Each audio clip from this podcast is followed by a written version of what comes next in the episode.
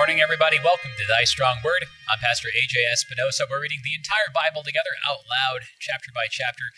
Psalm 142. Uh, you look at this psalm here, and uh, it's it's pretty interesting how it ties into the story we've been looking at. We just looked at uh, David, and really, as we were saying, the way he really sins against uh, Bathsheba's husband, and, and we saw just kind of how this is going to get started here how this isn't to really just be this chapter that just has all these things coming on after it. It's really kind of this central turning point. Uh, so this is kind of skipping ahead a little bit, um, but it's good because it'll kind of help fill in some blanks. This is part of the curse, really, that David merits for himself with those, uh, as we're seeing, a series, really, uh, of uh, terrible actions. Psalm 142 joining us today as our guest, we've got Pastor Kevin Parviz, pastor at Congregation Chai Shalom in St. Louis, Missouri, there in Dogtown. Good morning, brother. Good to have you back. How are you? I'm doing well. How are you doing? We're doing all right. Yeah, it's uh, it, we're you know kind of waiting for the uh, the smoke to clear. Still, I mean, uh, it, it wasn't uh, really ever, I think, at any point really threatening our own house per se, but uh, there's still just kind of like a lot of like dust and smoke in the air from all these uh, brush fires out here. But uh, how's, yeah, how's it out there?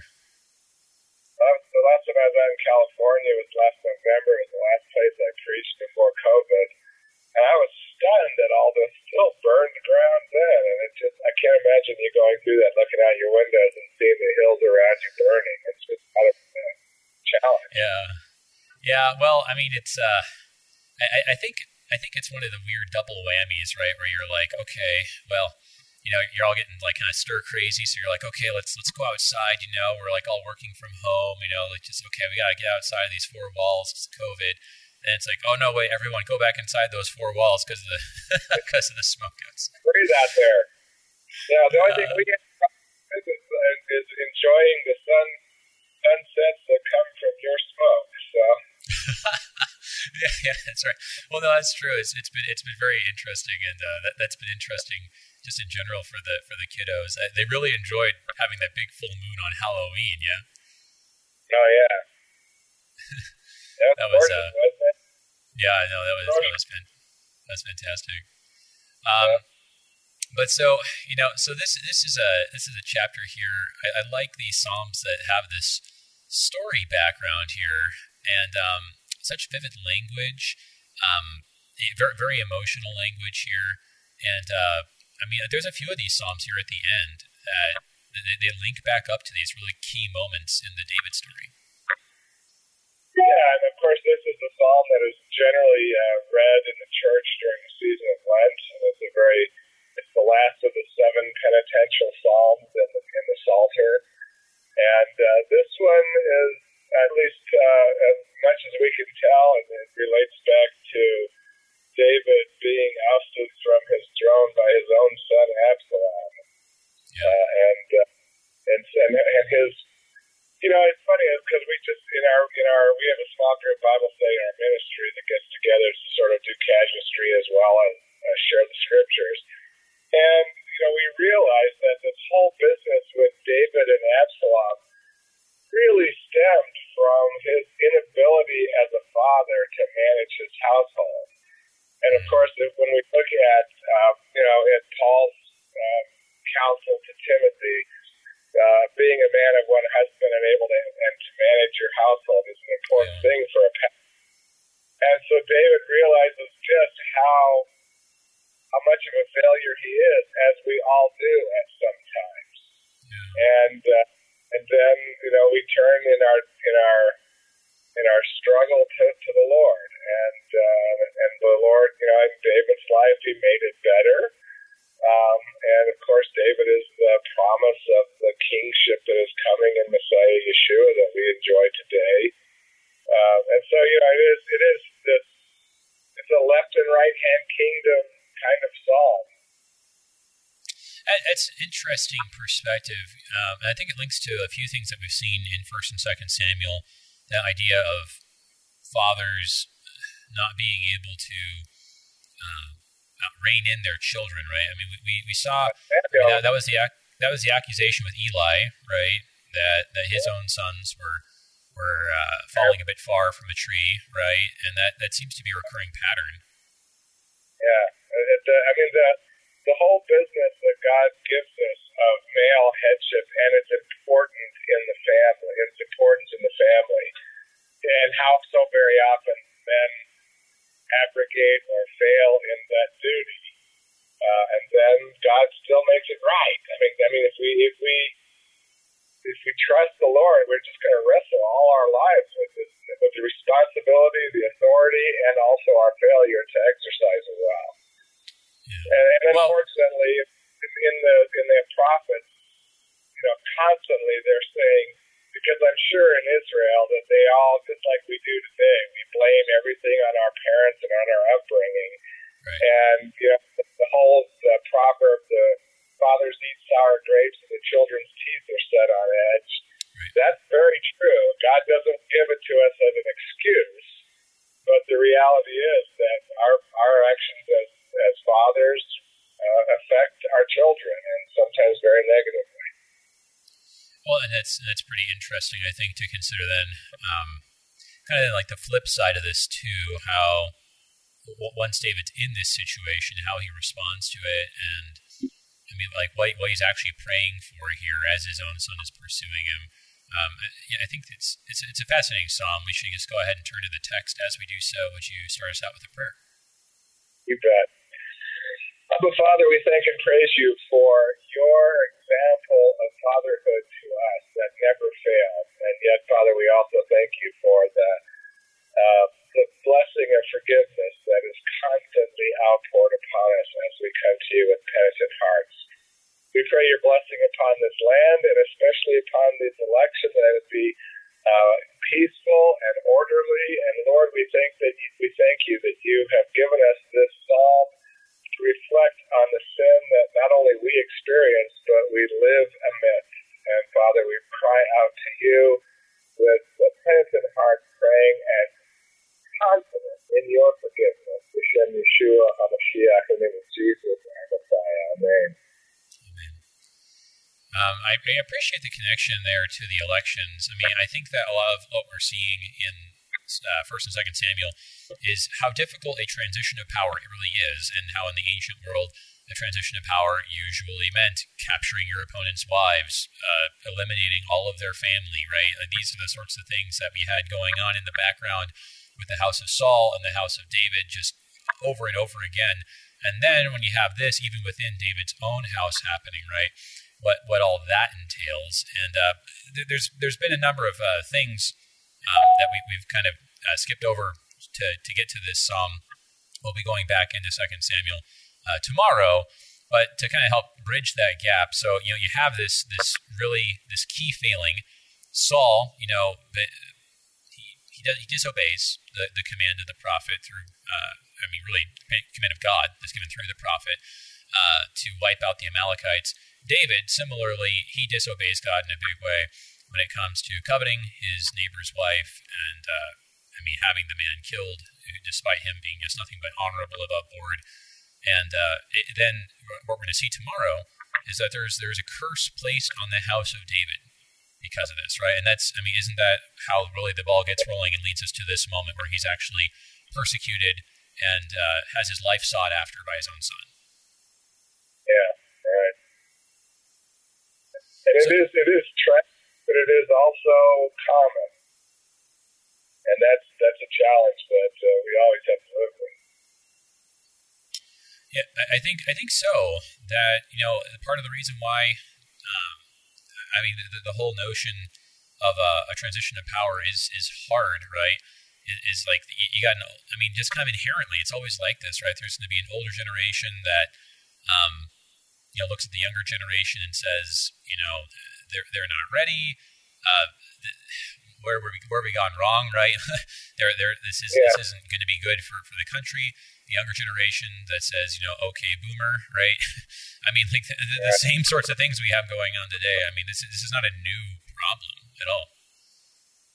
Yeah, and you know, it's really funny that you should bring that up because I've I've seen it on several social media sites, even in the church. You know, you have the you know, you got me. You know me. I'm kind of long in the tooth. I'm the old, the old guard pastors who are who, who the young upstarts are really anxious to get rid of so that they can actually do something more. And you see, and you see all of these all of these posts on the social media sites with uh, churchmen, and it's mm. just it kind of floors me how we still fall into all even in the church. Yeah, no, I mean we, we are we are but humans. Um, well, let, us go Yeah. ahead. I think I think that will will relate a lot um, as we've been discussing to this psalm here. Let's go ahead and, and read it through. This is Psalm 142 in the English Standard Version. Uh, we're going to start with the, the superscription here. A maskil of David when he was in the cave. Of prayer. With my voice I cry out to the Lord. With my voice I plead for mercy to the Lord. I pour out my complaint before him. I tell my trouble before him. When my spirit faints within me, you know my way. In the path where I walk, they have hidden a trap for me. Look to the right and see there is none who takes notice of me. No refuge remains to me. No one cares for my soul. I cry to you, O Lord. I say, You are my refuge, my portion in the land of the living. Attend to my cry, for I am brought very low. Deliver me from my persecutors, for they are too strong for me. Bring me out of prison, that I may give thanks to your name. The righteous will surround me, for you deal bountifully with me.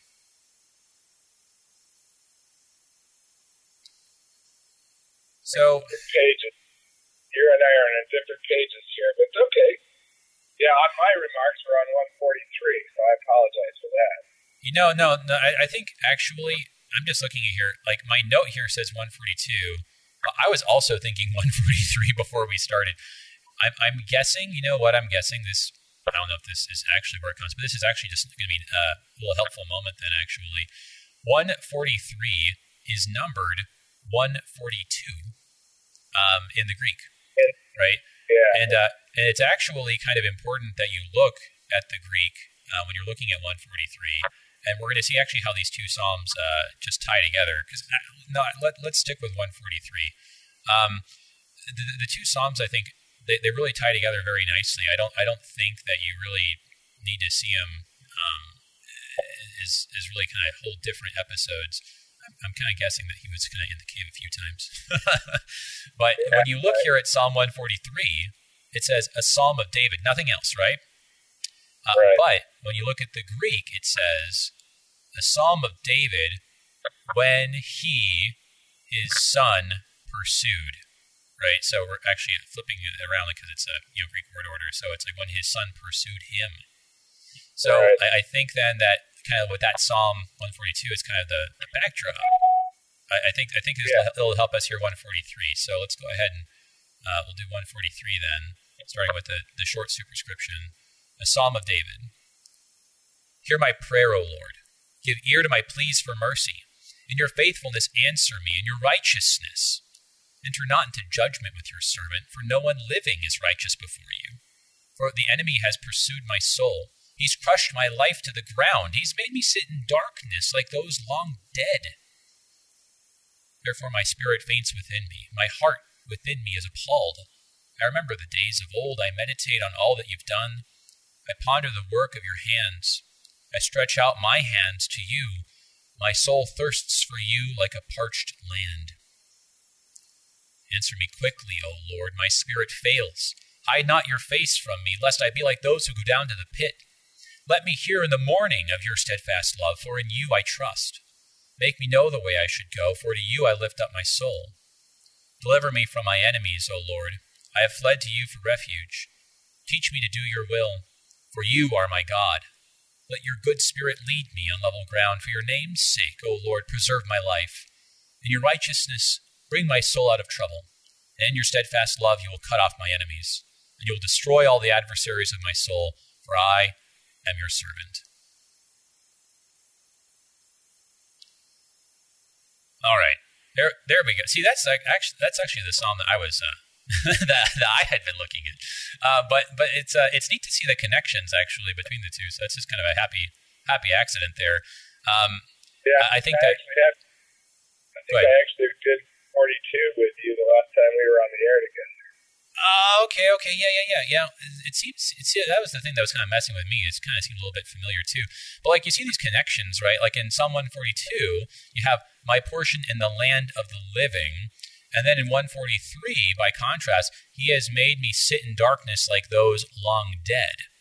Um, Right. in one in 142, you, you've got lots of this. You know, I um, I cry out to the Lord, plead for mercy. Um, the, the same kind of like supplication language there, um, which Right. goes into the in the path where I walk, they've hidden a trap for me. Well, in 143, you got the supplication language, and now um, he doesn't have a path at all, right? Like he's asking for God to give him the path, where, where he says there, let, uh, or is it verse 10? Um, let your good spirit lead me on level ground, right? So Yeah. it's uh, it is interesting actually reading them back to back like that. Yeah, I think last last month I mentioned uh, at the bottom of your soul looking up, sort of being in a well. That yeah, yeah, David, yeah. And that was David in the cave, and now he's just. I mean, the sun is gone now, so the cave is to- uh, the well is totally dark. He has no place to even think about except go to God. Well, and, and I think it's um it's really interesting to, to connect these two because um yeah that's right that's right. Yeah yeah yeah no we did this is actually kind of nice that like uh that it was it was uh, with you that we looked at Psalm 142 uh, because I think it, it helps you to see how you know when this happens to David right there's this really weird comparison because the first time he was out you know wandering around in, in the wilderness right and hiding in caves um you, you could kind of look at David as sort of like the innocent victim, right? You know, it's like, what did he do? He didn't, you know, rise up in rebellion against Saul. Um, he's just, you know, following the will of God. But but this time, it's it's not the innocent. He can't play the innocent victim card, right? I mean, like he, like you were saying, I mean, like all the failings of his children, including Absalom, are reflections of his own failures. Yeah, and he's very aware of that, and so he is confessing that to God. And um, so I think then, uh, interesting thing then, like let- let's maybe maybe uh, well, actually before we get to this, kind of help if you could connect the dots because we didn't, uh, like I said, we actually haven't read this far in First and Second Samuel. So okay, how how do you get from David messes up, um, he he has Uriah killed um, by by his general Joab, basically, um, takes Uriah's wife as his own. Um, she bears him Solomon, right? Like, how do we get from that to um, this other son of David's, Absalom, is going after his life? Well, I mean, I think the challenge, of course, is that Absalom is, is doing everything out of revenge. His sister was raped, and uh, David did, as father, did nothing really, it seems anyway, from the text, did nothing really to deal with that issue with his family and with the one who had him, his sister, his daughter. And so uh, Absalom is really just avenging his family. And I think David, David seems in all of those, in, in that entire vignette, he seems entirely passive. Uh, and just uh, you know, kind of sitting back and letting letting events just happen and not not doing what God has called him to do as the authority in the family. And Absalom says, "Hey, Dad can't handle it. I'll take care of it." And then he he sees that he, his dad, he feels like his dad isn't even a good ruler, and so he's going to take take that away from him as well. And, and David brings that upon himself in his own inactivity and his own passivity. I mean, and that's a really that- that's a really interesting, I think, comparison then to to Psalm 142, right? Because I mean, we, we saw how in many ways the story of First Samuel is that of a king who has overstayed his welcome, right? Like, I mean, his time has passed. God God wanted him to be king for a certain season, and while he was um, king during that season, he did lots of good things, right? God God blessed Israel for it. Um, but then And he anointed David- David. But David always Saul as the anointed one, and That's true. and worked very hard not to, I mean, not to be the guy that was going. And you know, his faithfulness to Saul is unfortunately lacking when it comes to his faithfulness to his family. Well, yeah, no, and that's another really interesting um, asymmetry, right? So, I mean, you, you have kind of in both cases, and you know, kind of looking at it that way, you know, because that, that's a really interesting take that like Absalom in some ways is sort of doing what David was supposed to do, um, but but but David's being too passive, right? Well, yeah, yeah, that's right. From his perspective, anyway. So I mean, like, so Absalom, right? I mean, he's he might you know he might see himself as like his father's true heir, right? Like in the sense of, hey, look, you know, you know, my father David, you know, he he was God wanted him to be king because you know Saul he, he had he was out of he was out of touch. He had this you know uh, this spirit of uh, you know this uh, this unpleasant spirit, this vexing spirit, spirit that had taken over his thoughts. Right, he wasn't serving God anymore, and so Absalom he looks at his father and he's like, you know what, same things happened to the old man, right? Yeah. Um, you know, God God has anointed me now to take over him. Know, because Absalom he has his own little anointment ceremony, right? And so that must be Yeah. really interesting then to think that maybe Absalom really sees himself as David 2.0 here, um, and that he has a justified cause. But I mean, that is the striking difference that that David, regardless of how worthy he thought his cause was, wouldn't raise a sword against Saul, whereas Absalom says, "Forget that, I'm I'm going after him." Well, and David didn't want Absalom killed either, so that was the tragic nature of, story. Is David didn't want his son killed, uh, but ultimately that that would happen. David would be very grievous over that. Okay, so that that's actually because that was the thing I was hoping that we could um, take a look at a little bit here. You know, so like what what is he praying for here, right? Because this is this is a real challenge. He's um, when he, when he was praying in the context of Psalm one forty two, right? When he's you know, "Hey, help me get out of this trap, right? Um, no one is for me, right? You know, he's he's really kind of just trying to. It, it seems like he's just praying to like survive, and that God would just get him out of uh, of this really bad spot. But you know, it seems like David's praying from a position of confidence that you know what, God's anointed me. David, uh, Saul's not going to live forever. Like my time will come. Um, but here in Psalm 143, I mean, doesn't it seem like he's not just saying, "May I survive Absalom," but he's actually saying, like Absalom can't. He can't. He can't go on like this. Like, like Absalom has to be stopped. I mean, I think honestly, David. Now, this is my own interpretation, To take this Yeah. for what it's worth. Yeah, yeah, yeah. But I think David is, when I read verse 3, for the enemy has pursued my soul, I don't read that as Absalom. I think David is really seeing his own failure, and the enemy is enemy from within. Uh, you know, it's the thin flesh of the devil. Uh, and uh, and so, in a sense, he, he is talking about outside enemies. Obviously, Absalom's army is seeking him, but he also has he has resources at his own hand as well, which we will see as the story continues. But he's just, I think, reflecting on his on the enemy that is within him, which has failed, uh, which has caused him to fail. So he's he's just empty and bereft, and you know, and at this point, the only one who can strengthen me is God. Yeah. Well, that's. I mean, I think that to a certain extent, you you have to acknowledge that because I, I think I think of a father, right, is looking at his son's failures. I mean, that's that's you can't help but like have a mirror be held up to, Yeah. right? I, I mean, no matter if, how if, much your son disappoints you, you still, still, yeah. Yeah, no, that's right. So I mean, that that's got to. I mean, so so yeah, I, I know you're saying that. You know, it's like it doesn't really explicitly get into this, but I mean, him being a, just a human father, it's, you know that on a certain level, it's just inescapable. If he looks at his son's failures, it, it's a mirror being held up, right? And he and he knows that you know, you know my, my boy wouldn't have done this, right, if it wasn't in me already. If I hadn't, you know, shown him really to do these sorts of things. I, I mean, like that. That's going to be there. Um, Man, there's so, so many things in just these first three verses. We've got to take a short break here, but everybody hold on. We're looking at Psalm 143 here on Thy Strong Word. We'll be right back.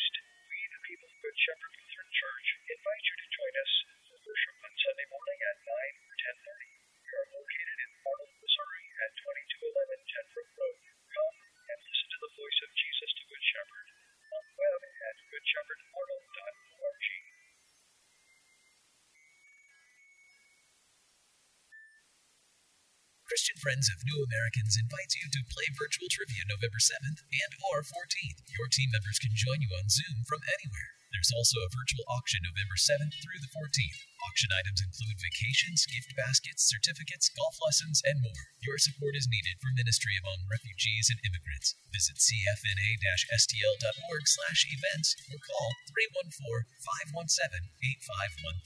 That's 314-517-8513. Did you know that your individual retirement account may make the best gift to KFUO? The IRS now allows individuals 70 and a half or older to transfer their required minimum distribution directly to charity and avoid paying the associated income tax. These gifts can provide regular, long-term resources to KFUO. If you have questions about making an IRA gift to KFUO, call me, Mary, at 314-996-1518. We'll send a representative out to help answer your questions and help you establish a legacy of giving to your favorite radio station, Worldwide KFUO.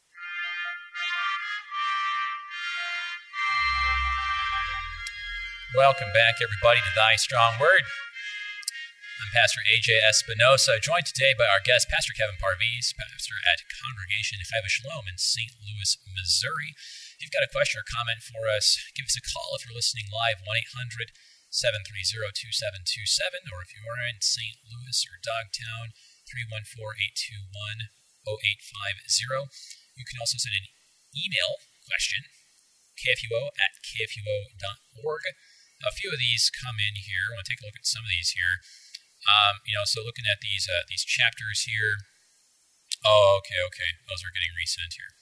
Um, oh, okay, okay. So these got resent here. Very good. So yeah. So is he a poor, miserable sinner who who penned this psalm? Is our portion in the land of the living a walk in the throes of despair, trapped in our iniquities? Uh, if we're passive in the face of overt sin, will we be punished? For those iniquities. Yeah, so kind of uh, kind of comparing ourselves to David's situation, right? Like, did is this is this what David really deserved because of uh, how he kind of stood back and let things just play out, let his sons take action, right? Um, letting things get out of hand. There's some good questions there. Uh, you can also send your questions over the live stream on Facebook, facebook.com slash AJ Espinosa. Uh, this is just a, sort of an interesting question here. But um, let me let me get the right wording here. So it's um, who's the best father in First and Second Samuel?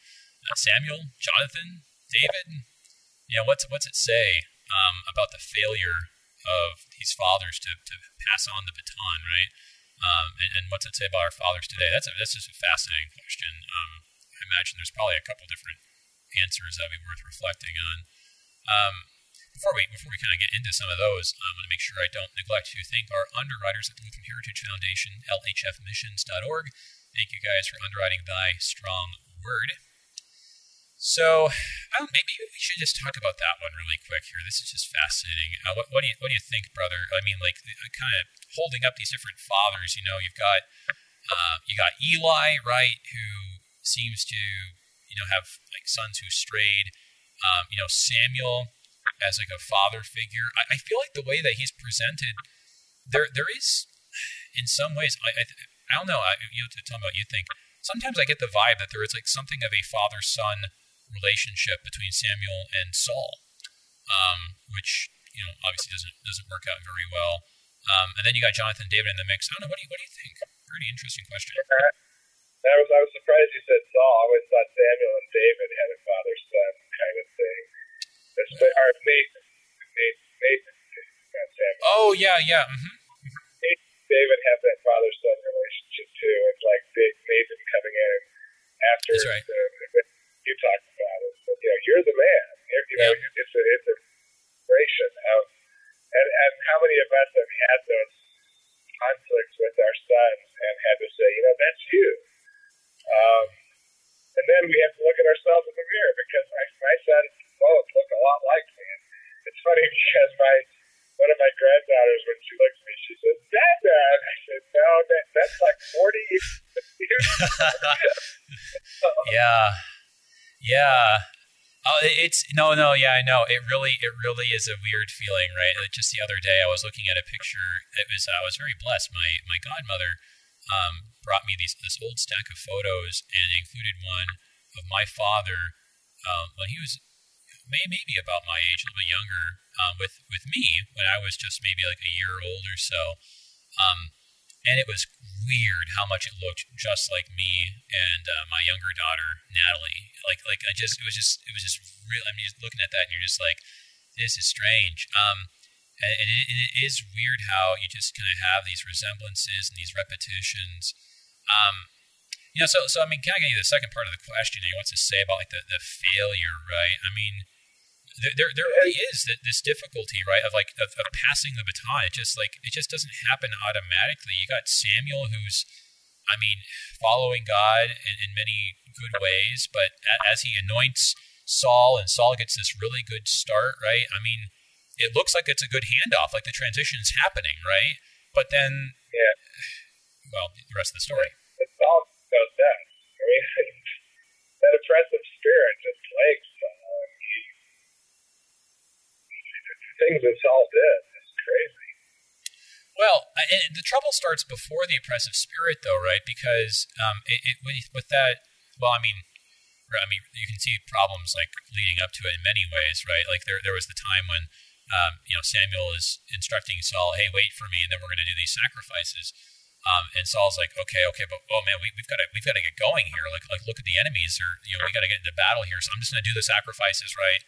And I'm gonna get I'm gonna get moving, right? You know, it's a uh, I got responsibilities yeah. here, and and then you know Samuel um, chastises him. So I mean, it, it seems like there, there's kind of a little bit of an escalation leading up to that, where Saul he starts off right, like really embracing what Samuel has given him, but then the, the pressures of life, right, just pull him in different directions. Yeah. Well, Saul's issue was that he never could wait, David's problem is he waited maybe too long. I don't know. Mm-hmm. But um, if you put yourself in Jonathan's shoes, who loves David, and yet you know your dad is think you kill him, and uh, you know, and and they this whole thing. And I think you know the question, the question from the caller or whoever wrote in that question.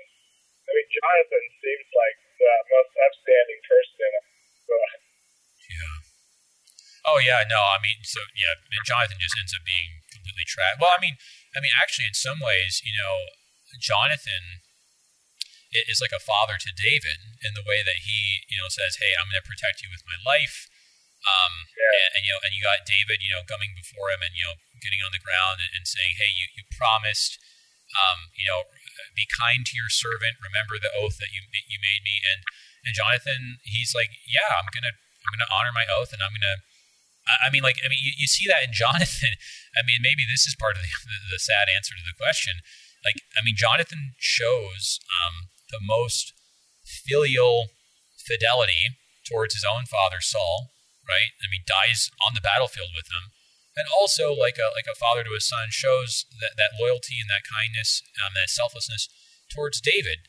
And uh, what's it get him? Well, he dies. You know, I, I mean, so I think unfortunately part of the, the sad answer to the question is that uh, I don't know. In some ways, like the best sons and the best fathers, I mean, I mean, they end up sacrificing themselves uh, for. And there is, and there is no good. Not one of us is clean, right? So yeah. no matter, I don't care if you're the best father in the world, you got issues, and uh, that's true. And you need to turn to God and, and in repentance receive forgiveness, and that's that's the best model as a father that we can model for our children is knowing our failures and taking them to God and receiving the forgiveness of God in Christ. All right, so let's talk about this acknowledgement of moral failure here. So in, in 143, um, you know, the opening is similar to that of 142. The stuff like, um, you know, hear, hear my prayer. Um, the thing that then takes a little bit of an interesting turn is that in 143, then, in your faithfulness answer me, right? So this is this is the word. If I recall, if we're looking at the right word here, so this is uh, is this the chesed word again? Um, let's see. Yeah, righteousness. Yeah. Oh, okay. No, that's interesting. Yeah, no. So a little bit, little bit, little bit of an interesting. Uh, yeah. So well, so you got you got two, right? So the, at the end one in, in your righteousness, which is something that is worth talking about. We recently observed Reformation, right? Talk about the righteousness of God and uh, it's a little bit of a different um, take on it. But yeah, but the word here for faithfulness is also different. It's not chesed. It's uh, it's this word um, emunah, right? It, it's the word for you know trustworthiness, right? Um, so so it's, it's a little bit of a turn, right, where he's he's putting it on God's character and says then enter not into judgment with your servant uh, for no one living is righteous before you. I mean, I, I, feel like as Lutherans, we're really inclined to read that and be like, this is like Romans, right? But I mean, is, is that where he's going? I mean, if that's where he's, where he's going, like, why is he going there? Um, to try to, I mean, you know, like, is is this like Romans three twenty three, where he's saying, you know, all have sinned and fallen short of the glory of God, and if he is, then why why is he why is he saying that, or or is he getting that something maybe with a little bit of different nuance? I mean, I, I always I always at this with the last of the, the psalms that are in, Samuel, which I think is Samuel, Second Samuel 22, uh, David's song of deliverance. In there, and it's supposed to be towards the end of his life, and, and, most, and it's very similar to 118, Psalm 118. But David talks in there about how righteous he is, how he has not done anything to displease the Lord, even after this, all the inactivity of his life. And, you know, so when we're in that situation and we tend to, and, and I've, I've interpreted his feeling of righteousness as being simply that he never lost faith in God. That's the righteousness that he achieved. Uh, not, not literal righteousness, because that doesn't come until, until we're translated home, right? I mean, that, we, we are only wearing Christ's righteousness right now. We are not righteous. And so that's what that language this psalm is is is illuminating for us is that we have no righteousness of our own. Uh, and then when you know at the end of Second Samuel in, in 22, when he talks about his own righteousness, you have to say this is interpreted by this psalm because it's not his own righteousness that he's claiming, even though it seems like it is when we read it.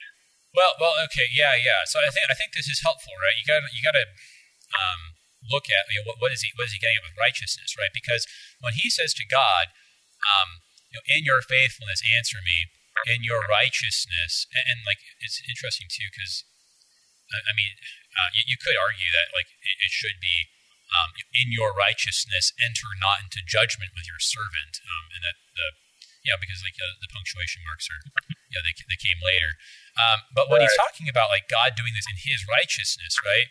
I mean, we, have seen this before. How usually in the Old Testament, when you, you talk about God's righteousness, you talk about it's not about talking about God's upright um, moral character. It, it's not talking about how oh God never messes up or something like this. I mean, when you talk about God's righteousness, you talk about how God is going to look at the situation um, and and set things aright right? Like the God's going to come, he's going to show up, he's going to sort out the mess, right? And he's going to put things back into balance and put things back into place, right? Like that's that's what it means for him to be a righteous king and a righteous ruler. He's not just going to let things um, go go crazy. Well, he's not he's not just going to. To your point earlier, he's not going to just stand back, right, and let everything yeah, uh, become undone. I, uh, I, I have connected that with his yeah. And his right is perfection. And so his faithfulness is a reflection of his righteousness. Yeah. So the fact he's going to show up and straighten things out is his faithfulness, and that comes from the fact that he is righteous, he is perfect.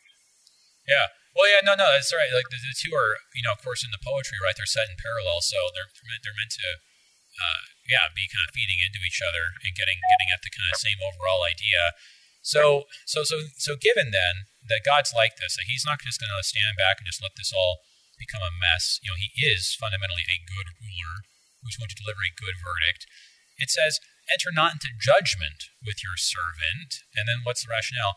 For no one living is righteous before you. And this is fascinating because I spent some time looking at this. It's a, it's a pretty, it's a little bit of a loose translation. Um, the, translation.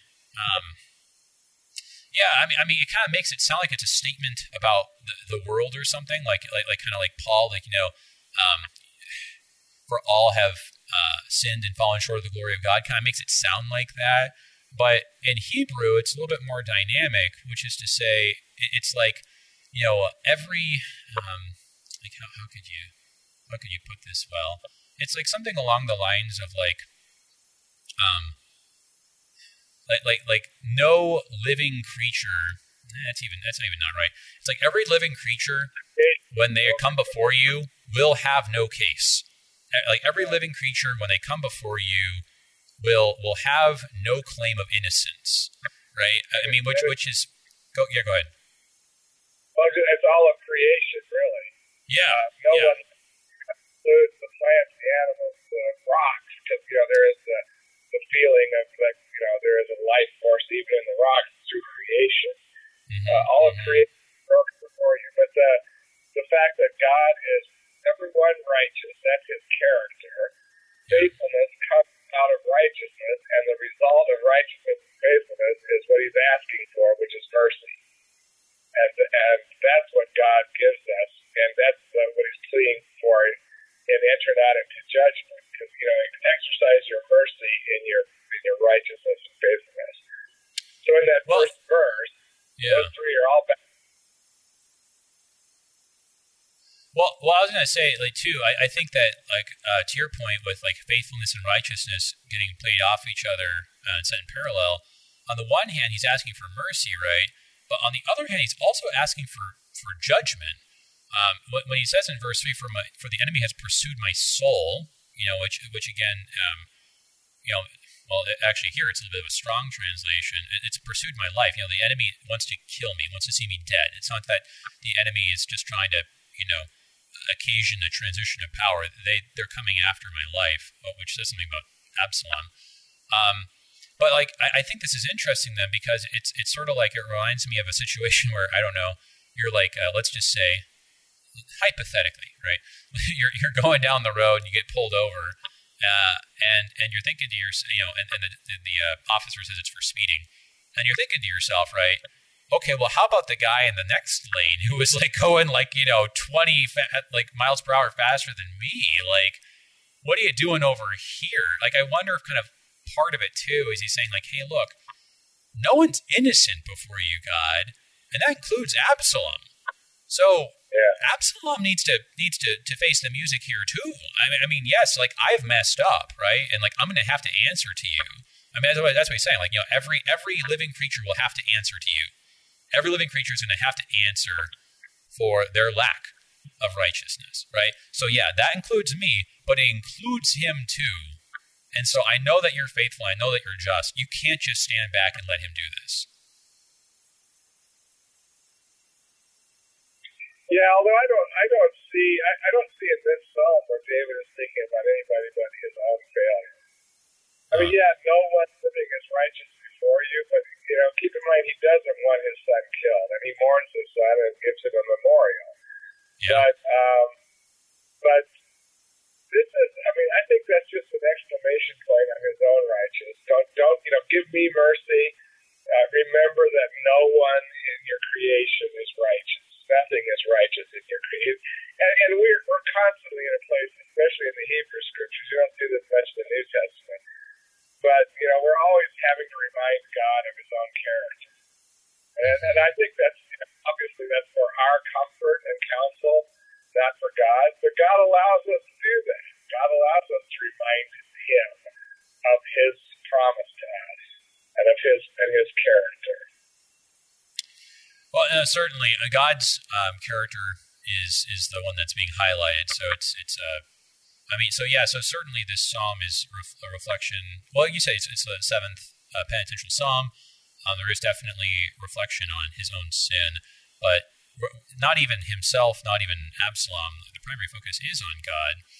Um, it, it, it is interesting though, like the way he, ha- he has in verse three. I mean, he really kind of goes after just how bad of a spot he's been put in by this. Well, you know, like what, what, what I mean, what the Greek is saying is, is Absalom, but you know, uh, like you were saying, on a certain level, you know, even if it is Absalom, it's like you know, it's his own fault in a way. Pursued my soul, crushed my life into the ground, made me sit in darkness like those long dead. Um, I'm, I'm thinking about like the prodigal son, right? Who basically goes to his father and says, "I wish you were dead, so I could have the inheritance." Like, I, like I feel like there's something kind of there too. Um, but but but he goes into the days of old and talks about how he's thirsty, like a parched land. I mean, that's that's actually a really interesting turn, I think. And that we just came through the, the biblical feast of Sukkot.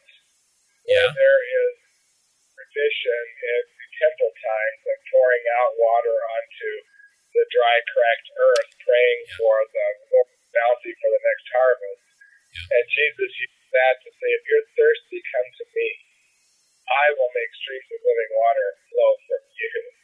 Uh, I mean, that thirst is not, it's, it's a thirst for not just water and not just a bountiful harvest, but the, the God. If you're thirsty, come to me.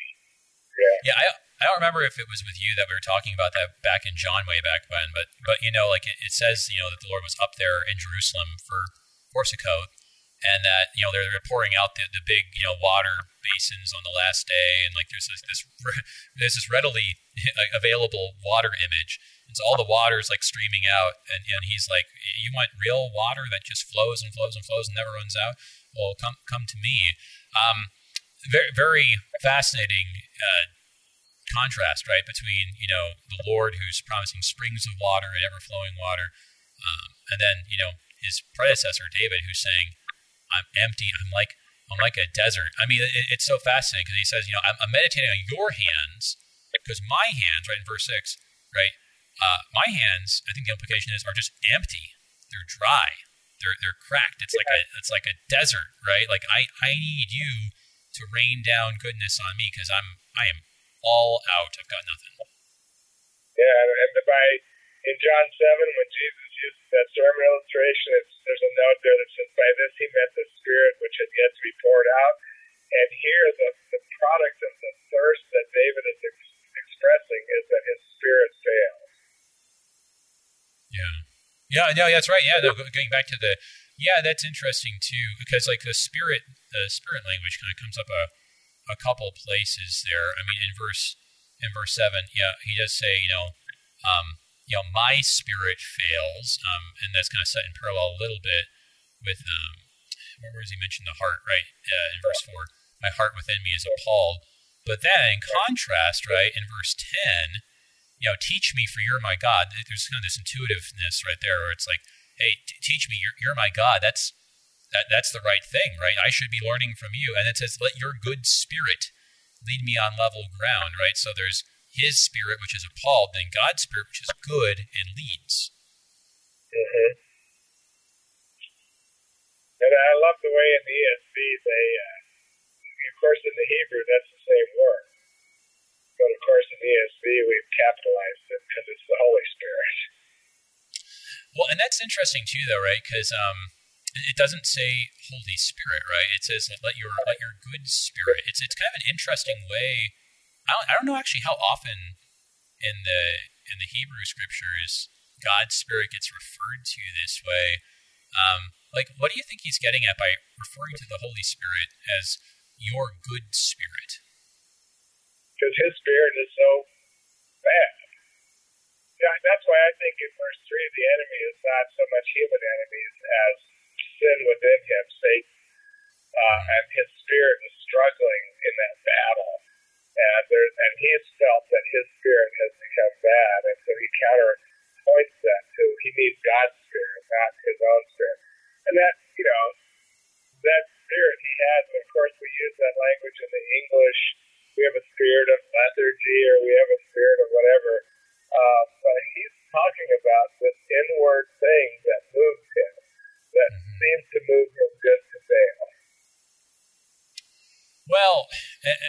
and I think then, so so one of the things that I think about kind of with that comparison of, of David just kind of having nothing, right, the lethargy. Um, if you look at the language of goodness is the language of creation, right? Like you go to the creation week, you know, God creates and it's good. God creates and it's good. Um, you know, he he breathes, you know, the spirit, the breath, right? That's the word, right? Um, in Hebrew, um, and it's it's good. Um, so seeing that as like creative language, um, I mean, and actually, I, I think you can't help but go there. This was actually maybe one of the ones I was wondering about here. In verse 11, it's kind of a little bit of a weak translation. It says, you know, preserve my life. Um, for your name's sake, preserve my life there in verse 11. But I don't know if the meaning, like preserve my life, is actually attested for this verb. Um, it's it's pretty it's pretty weird actually in some ways. I even have this in Hebrew, but I mean, it, it seems like to me like it kind of means actually just make me live, or you know what would I think in a lot of other places you'd naturally read it as bring me back to life. So I mean, if it's if it's uh, real like creative language, you know, I, I think it's this. Uh, it's a it's a prayer that says like God, I need you to act because I I can't, and I wonder, you know, uh, you know, we, we kind of keep talking about the, the, the dynamic between him and his son. To what extent, you know, does David feel like he just can't bring himself right like raise a sword against his own son, and it's just like God, I I can't do this. I am too weak to oppose my own son, even if he is like going to be a terrible king and going to do terrible things to Israel. I can't do it. God, I, I need you to take care of this. And in, in some ways, I wonder, and of course, I can't justify this at all, but even in David's time in this psalm in verse 10, it's not only creative language, but it's redemptive language. Yeah. Of course, the level, level ground is what Isaiah prophesies for. You know, the hills will be made low and the valleys will be made high. Level ground is that redemption of of creation. Yeah, yeah, yeah. No, that's true. I mean, I mean, all I mean, all the redemptive language in the Old Testament is recreation language, right? It's always going back to that. Um, I mean, even the stuff with crossing the Jordan River or crossing the Red Sea, it's it's going back to creation where God's you know doing something with the the chaotic watery darkness, right? I mean, so uh, you, you see that again and again. Um, and, and, so with that final line, then you know, um, because it is interesting how it is this confident, just kind of, it's not even like a, an imperative, it's just you will, right? You will cut off my enemies. You will destroy all the adversaries of my soul, for I am your servant. So he, he gets back to that, and the, redemption, the redemptive language is, uh, yeah, I think it's rooted in that creation idea because you made me your servant, right? And that's what Israel prays, right? You, you have made me your servant. You're the one who took, took us out of Egypt, right? And so that's that's why ultimately we, we believe it's going to happen because you've done it. That's the bookend to verse one. It's God's righteousness that gives us the confidence to say, "You will cut off my enemies. You will destroy all the adversaries of my soul." I, that's that's right, and, I think that's um, ultimately then why you even get the this idea that really I mean works well for Easter too. I mean you mentioned that this is used in Lent, right? Just that idea of you know, uh, our Lord Jesus, you know, goes around the gospel, and he, you know, again and again, you know, he, he has these sayings about uh, the Son of Man, right, and uh, all the different things that, that God has um, ordained for the Son of Man. And he has this confidence, right, this faith that, you know, God is the one who's in control of all this. And yeah, and you see this faithful Son, right, and also in, in some ways a faithful Father um, to us, right, who sacrifices himself. So, uh, a, lot, a lot of awesome intersections there. And yeah, certainly as fathers, a lot to chew on. Thank you so yeah. much, brother. And uh, yes, yeah, always a pleasure having you on. Looking forward to another conversation real soon. Everybody, Pastor Kevin Parviz, Congregation Chai Shalom, St. Louis, Missouri. Yeah, I took a look at 143, also a little bit back at 142 again, too. Okay, we're getting back into 2 Samuel now. Uh, the prophet Nathan has some things to say to his son David. Till then, I'm Pastor A.J. Espinosa. Peace. To Thy Strong Word, produced by the Lutheran Church Missouri Synod Office of National Mission in cooperation with Worldwide KFUO, the official broadcast ministry of the LCMS. Your support is vital for this program to continue. You can make a gift safe, secure, and easily online at kfuo.org. Thank you for listening and supporting Thy Strong Word.